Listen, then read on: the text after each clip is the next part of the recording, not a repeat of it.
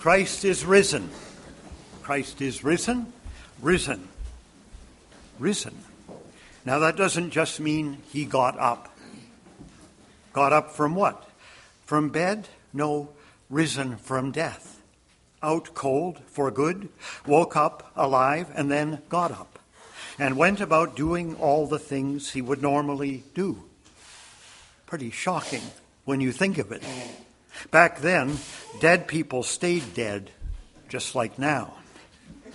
No, the word risen, in the two words in Greek that are used interchangeably as almost perfect synonyms for it, have other meanings.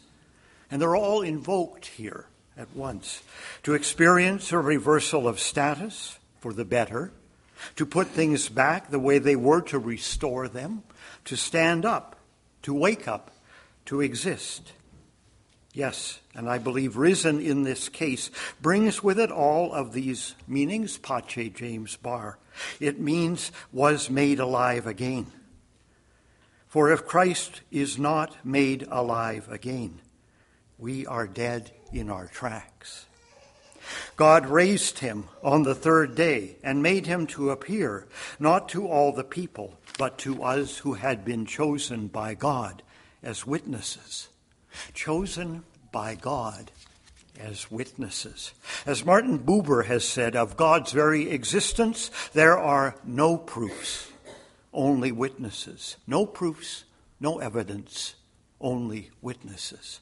This is what we've got to work with.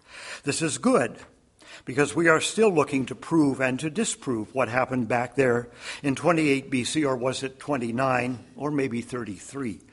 Just tune into PBS this season, I'm sure we'll get the definitive answer. And what they're trying to tell us is we don't know, of course.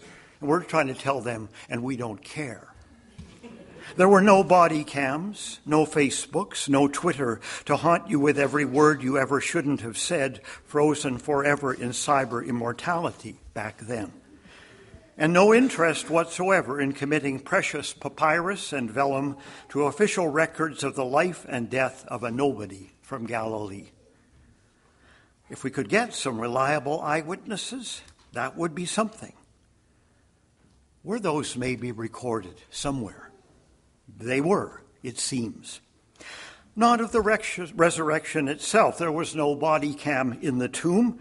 We get that only third hand, if you like from an angel and or from Jesus himself to some women and to the men. But the first post-resurrection appearances are hard to beat if you want witness. When Jesus comes back for the proverbial 50 days and carries on from where he left off with his disciples, he has got them in the palm of his hand. He has got their attention and ours.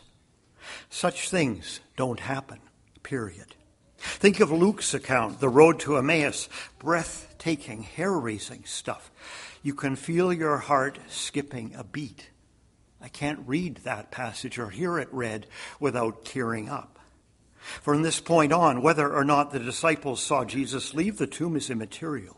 The fact that nobody actually witnesses the resurrection happen is simply not the issue. They know. They don't need to believe. They know.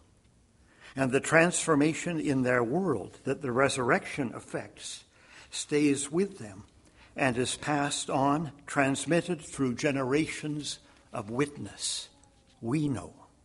My point is this the testimony we received is based on an unending stream of witness, not a growing heap of evidence. There are no proofs, no evidence, only witnesses. Our faith is passed along from person to person in one great flow of tradition, from witness to witness. One great flow of experience, too, because we witness to what we know based on what others who knew have told us.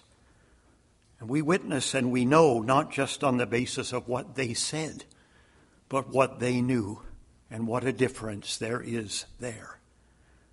We have this first ever, possibly, eyewitness encounter today in John's Gospel. Go to my brothers and say to them, I am ascending to my Father and your Father. Let's slow down, wait. Ascending to my Father and your Father. How much grace just soaks through what he's just said. To my God and your God.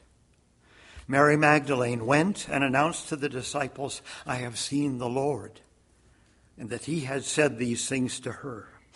We can't read the text and not believe it, by which I mean know it's true. It simply reaches out and grabs you.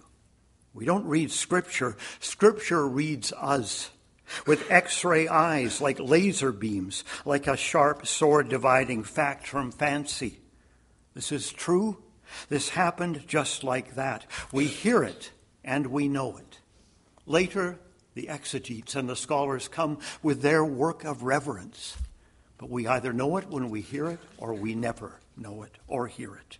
And you will note this first testimony is entrusted by our Lord to a woman. Again, one whose testimony in her own day would not have stood up in court. But we know her and we trust her and we know that what she's saying happened just that way and we'll bet our lives on it.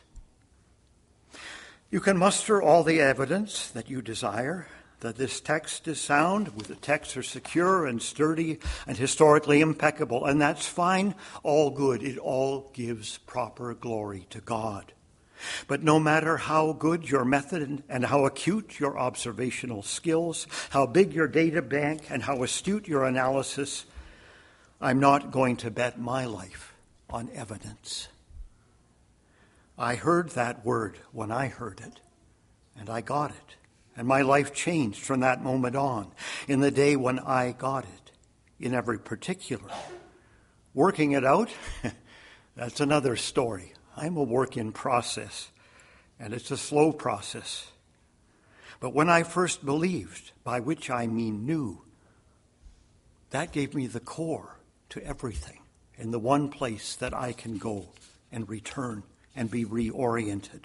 And the testimony of the inspired women and men who gave us the Bible likewise can transcend any language and any culture at any time in any place. The simple text has this power. The words, the Word does that as the Holy Spirit takes it and testifies to us and through us. So I encourage us all to live out this Easter faith, this Easter truth, this Easter knowing. And not wait for some sort of objective validation, some scholarly consensus, some ultimate C14 dating on the Shroud of Turin that will finally assure us that it all happened. It happened. But we'll wait a while for a scholarly consensus on anything. No, we go on knowing as witnesses. Live it out, live it and breathe it, and try not to lose touch with that little voice within each one of us that suddenly and unexpectedly went, aha, when we first knew, just knew that this was true. Christ is risen. He is risen indeed. Alleluia.